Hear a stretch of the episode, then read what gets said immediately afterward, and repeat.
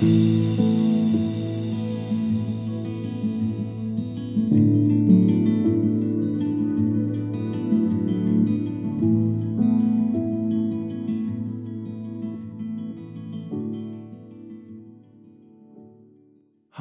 I'm your host, Jeff Burton. At time of recording, I'm 67 years old, and just this year I was diagnosed as autistic. This is my story. So, loaded on board with the symptoms of CPTSD and my autistic life that I didn't know I had, um, I began the next stage of my life, which I'm going to tell you about today. Uh, I finished my degree, um, I'd fallen in love, and I decided I was going to be a teacher. Once more, unto university he goes. By this time, I am a completely different man. No, no, no, I wasn't. I wasn't. I had fallen head over heels in love with a wonderful woman who just happened to be a teacher, and I was living with her in a unit much closer to the university. That story is for another time. I did not drive because I was afraid. But the bus was only 20 minutes. Altogether, great improvements in my life. Finally, I thought, I am all grown up. More fool me. The DIP Ed experience starts with all students, about 300, lined up and interviewed in an enormous hall by the education faculty staff. I presume it was to weed out psychopaths. It didn't work. I still got in. I was a strange duck. You remember I have a BA by this time, and I was elected to teach secondary school physics, science, and mathematics.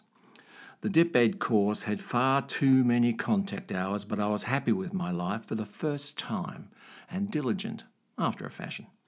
When I look back now at the assignments I did, I realise I didn't have the faintest idea what was going on. Nobody did. Most of us were full of confidence that we were great teachers already and that DIP Ed was a mere hurdle that we had to jump to get going on our illustrious careers. I think teaching courses should include some sergeant major figure who yells at the ranks of trainee teachers, You horrible little person! Who do you think you are? You couldn't teach your way over a wet paper bag. We all needed to know we sucked, but no one told us. You can't begin to learn something new if you already think you know it. The common theme of most of our Callow conversations was how pointless the subjects were in our course. We wanted techniques, we wanted tricks of the trade, we wanted to know how to teach calculus to chickens, and what did we get instead? We got foundations of educational philosophy. This subject was universally panned by all trainees, except for me. I thought it was interesting. I changed my opinion over time. Now I think it was vital. The most important subject we did in our whole time at university. Needless to say, most of my colleagues thought I was crazy when I say that, and still do. Foundations introduced us to different philosophies upon which various educational approaches were based. Plato? Who cares what Plato thought? John Locke? John Dewey? Jean Jacques Rousseau? I mean, I ask you, we all knew teaching was obvious. You just went out and you, and you did it. It's a rare young person who's developed the self awareness to reflect deeply on what seems obvious to them. Perhaps educational philosophy ought to be taught to teachers after they practice for 10 years or so.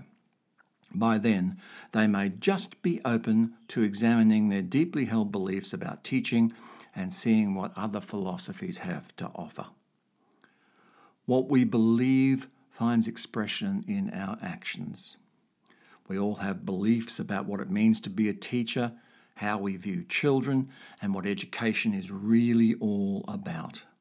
We absorb those beliefs passively as we sat in classes as students ourselves and observed our teachers. Somewhere deep down inside us, we have absorbed the way our parents taught us too. These unexamined beliefs push into certain actions. They may be successful or not, but we will continue acting out those beliefs until they are examined. Actions follow beliefs. Write that down. Because some of these beliefs about education were gained very early in life, they can be very close to our identity, and examining and critiquing them can be resistant, resistant, resisted as an attack upon the self. We all have unquestioned assumptions and beliefs that guide how we act in the world. You've already heard some of mine earlier. Many of them were unhelpful. During my dip ed, we were also taught educational philosophy, which doesn't seem quite so useless, but strangely, I have absolutely no recollection, of anything I was taught in that course. I hope I learnt about the development of the adolescent brain, how the frontal cortex is being rebuilt during adolescence, and how this can lead to impulsive behaviour. I was still having impulsive behaviour. During this time, I was working in a basic operating system with few lines of faulty code. All adolescents should wear a label saying, brain under construction. So we remember and make allowances. I hope I learnt about different styles of learning. Some learnt best by listening, some by doing, some by seeing. Something enormous like that would have needed to be catered for in the classroom. I hope we learnt about it. Of course, we learnt our content areas. Content, in my case, maths and physics, was really the only thing that mattered to us. You needed to know the stuff you were going to teach and the best way to teach that stuff. That was all we cared about. The trouble being that the stuff we had to teach was changing all the time. Curricula in schools are undergoing constant review, as are assessment and reporting. We were yet to grasp that the only thing constant over our career would be change. It wears practicing teachers down we should have been taught how to deal with change. What else should aspiring teachers learn? Perhaps we were too focused on learning things. One of the Delphic maxims might be of use here Know thyself. Those wacky Greeks again. I have already noted that many, or even most, entrants into teacher education courses have a mixture of dubious motives and unexamined beliefs that have led them to teaching. I certainly did. Imagine if, while completing their one year of teacher training, all teacher applicants needed one year of psychotherapy to qualify for employment. I can just see the government paying for that, can't you? If they did, it would be a far sighted investment in the future. We'd lose uh, fewer teachers to burnout and get a better quality of graduates. I wish I'd had some therapy. I could have avoided so many painful missteps. I wish I'd known I was autistic. I wish I'd understood myself more. I'm a big fan of psychotherapy. I've had lots. It invariably leads to insights that affect every area of your life, including your professional life. If beliefs underpin our actions as teachers, how much more do they underpin every area of our lives? Examining them is tough work, but made a habit can lead to self reflection, which in turn increases our capacity to improve in all areas of our life and not be an idiot in relationships. The unexamined life is not worth living but the examined life is still difficult. The difference is that the difficulties in the examined life can be productive. There is a psychological process called psychotherapeutic integration.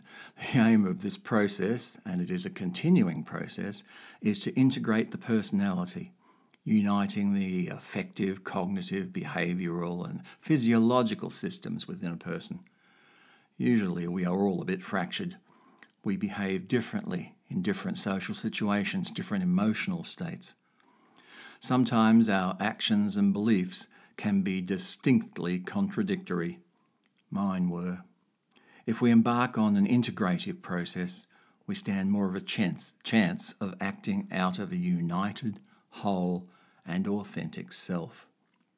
It's my contention that teachers who are authentic are the best teachers. Teachers who play act as a teacher are usually just imitating a model teacher in their head. Who wants an imitation when you can have the real thing? Over the coming years, I would learn how to act like a good teacher, but it was imitation. Imitation was how I lived. The most important part of the DipEd year to us, the trainees, was the practical teaching component.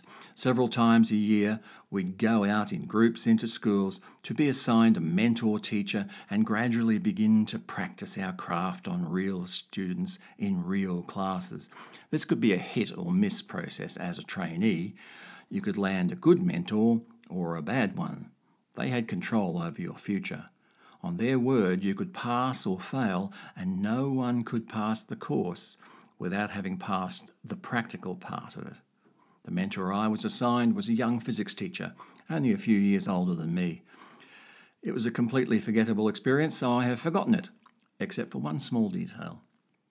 The university assigned various teaching staff to visit student teachers in their natural habitat of the classroom observe them teaching and discuss their progress or lack thereof with the mentor teacher and generally smooth the process. It was a year 11 physics class where this teacher visiting taught, uh, found me. He wasn't one of my lecturers, so he had no idea of who I was. It just so happened I was sitting in the back of the classroom observing my long haired mentor teach. I and my receding hairline welcomed the lecturer who sat next to me at the back of the classroom. Well, he said, how's he going? He's doing quite well, I said. No problems. He left satisfied, and so did I. All of the student teachers were housed in one empty staff room with not a single real teacher in contact with us apart from class time. We all affected a weary cynicism we hadn't earned and spoke demeaningly of the students, the staff, and the school. That's what real teachers did, after all. The last three months of my DipEd year were a teary, blurred disaster. I broke up with my girlfriend and I was bereft. I moved back home and sunk into a deep depression. The DipEd meant nothing to me now. My world had come to an end. I couldn't finish assignments, I didn't attend class, I cried a lot. The university had a counsellor. I cried for him. I think I scared him. This turned out to be a tactical move. I think he let all staff know how vulnerable I was, and everybody was afraid to fail me. I passed. I cried. Here I was, totally prepared for my first real teaching job. I cried.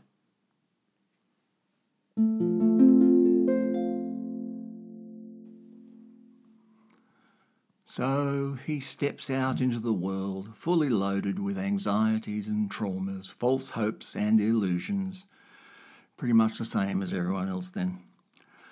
I want to say at this point that this story is not a tragedy. It's not a triumph either. I don't want this to be a self pitying indulgence, nor do I want it to be a profile in courage. I want it to be a story of a plodding endurance. One day at a time, life goes on. My hope is that you may see that we are all damaged, yet many of us make hopeful, positive lives despite and perhaps because of our damage. I use my life for illustration purposes, mostly because this is the only life that I can recall being inside of. This is just life, and life is difficult. But puppies! I fumbled through relationships, tiring everyone, including myself, with my passions, both positive and negative. I was very immature, and it showed. I was going to write about the time that my with my first real girlfriend, but frankly, I am too embarrassed. Suffice to say, I behaved appallingly from time to time. I was insanely jealous and expected her to betray me. I was nice too, but not often or consistently enough. I was just psychologically unprepared for adulthood and certainly for thinking of others before myself. I shudder at how I treated her and marvel at how long that relationship lasted. From the vantage point of the slightly more mature and more medicated man that I have become, I wish I could apologise to her. Sadly, like so many in my life, those bridges are burnt. My autism comes with intensity, and intensity is not inherently bad. I was pushed around by my emotions more than my will. Channel positively, intensity brings great gifts to the world. Think of all the artists who produce such great work because they burn so brightly. Passion, physical, emotional, and creative, is a powerful force. The tricky part is to gain at least enough control over your own intensity and how you express it to retain some of that energy, but be able to navigate around the rocks of the destructive behaviour that so often comes with it. As I look back, I recognise my faults and I am ashamed of how I behaved. Shame plays a big part in my life. This shame comes to visit me in the dark hours of the night.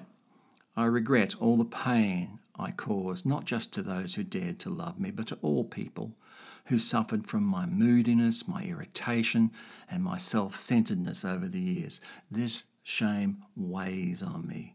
This, we, this weight has been my constant dark hours companion in my later years. I traumatized myself. As usual, I had no idea what's going on. But just lately, thanks to my therapist, I've begun to learn something, and not just learn it, but to feel things shifting in my core. Or that could just be bad pizza.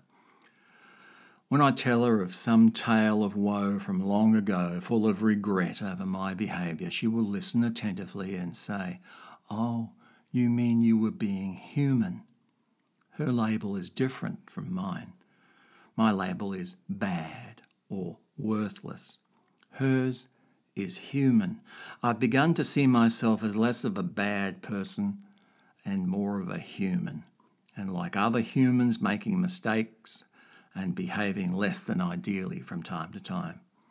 If there really are bad people, and I'm not sure there are, then they probably don't lie in bed regretting how they've hurt someone in the past.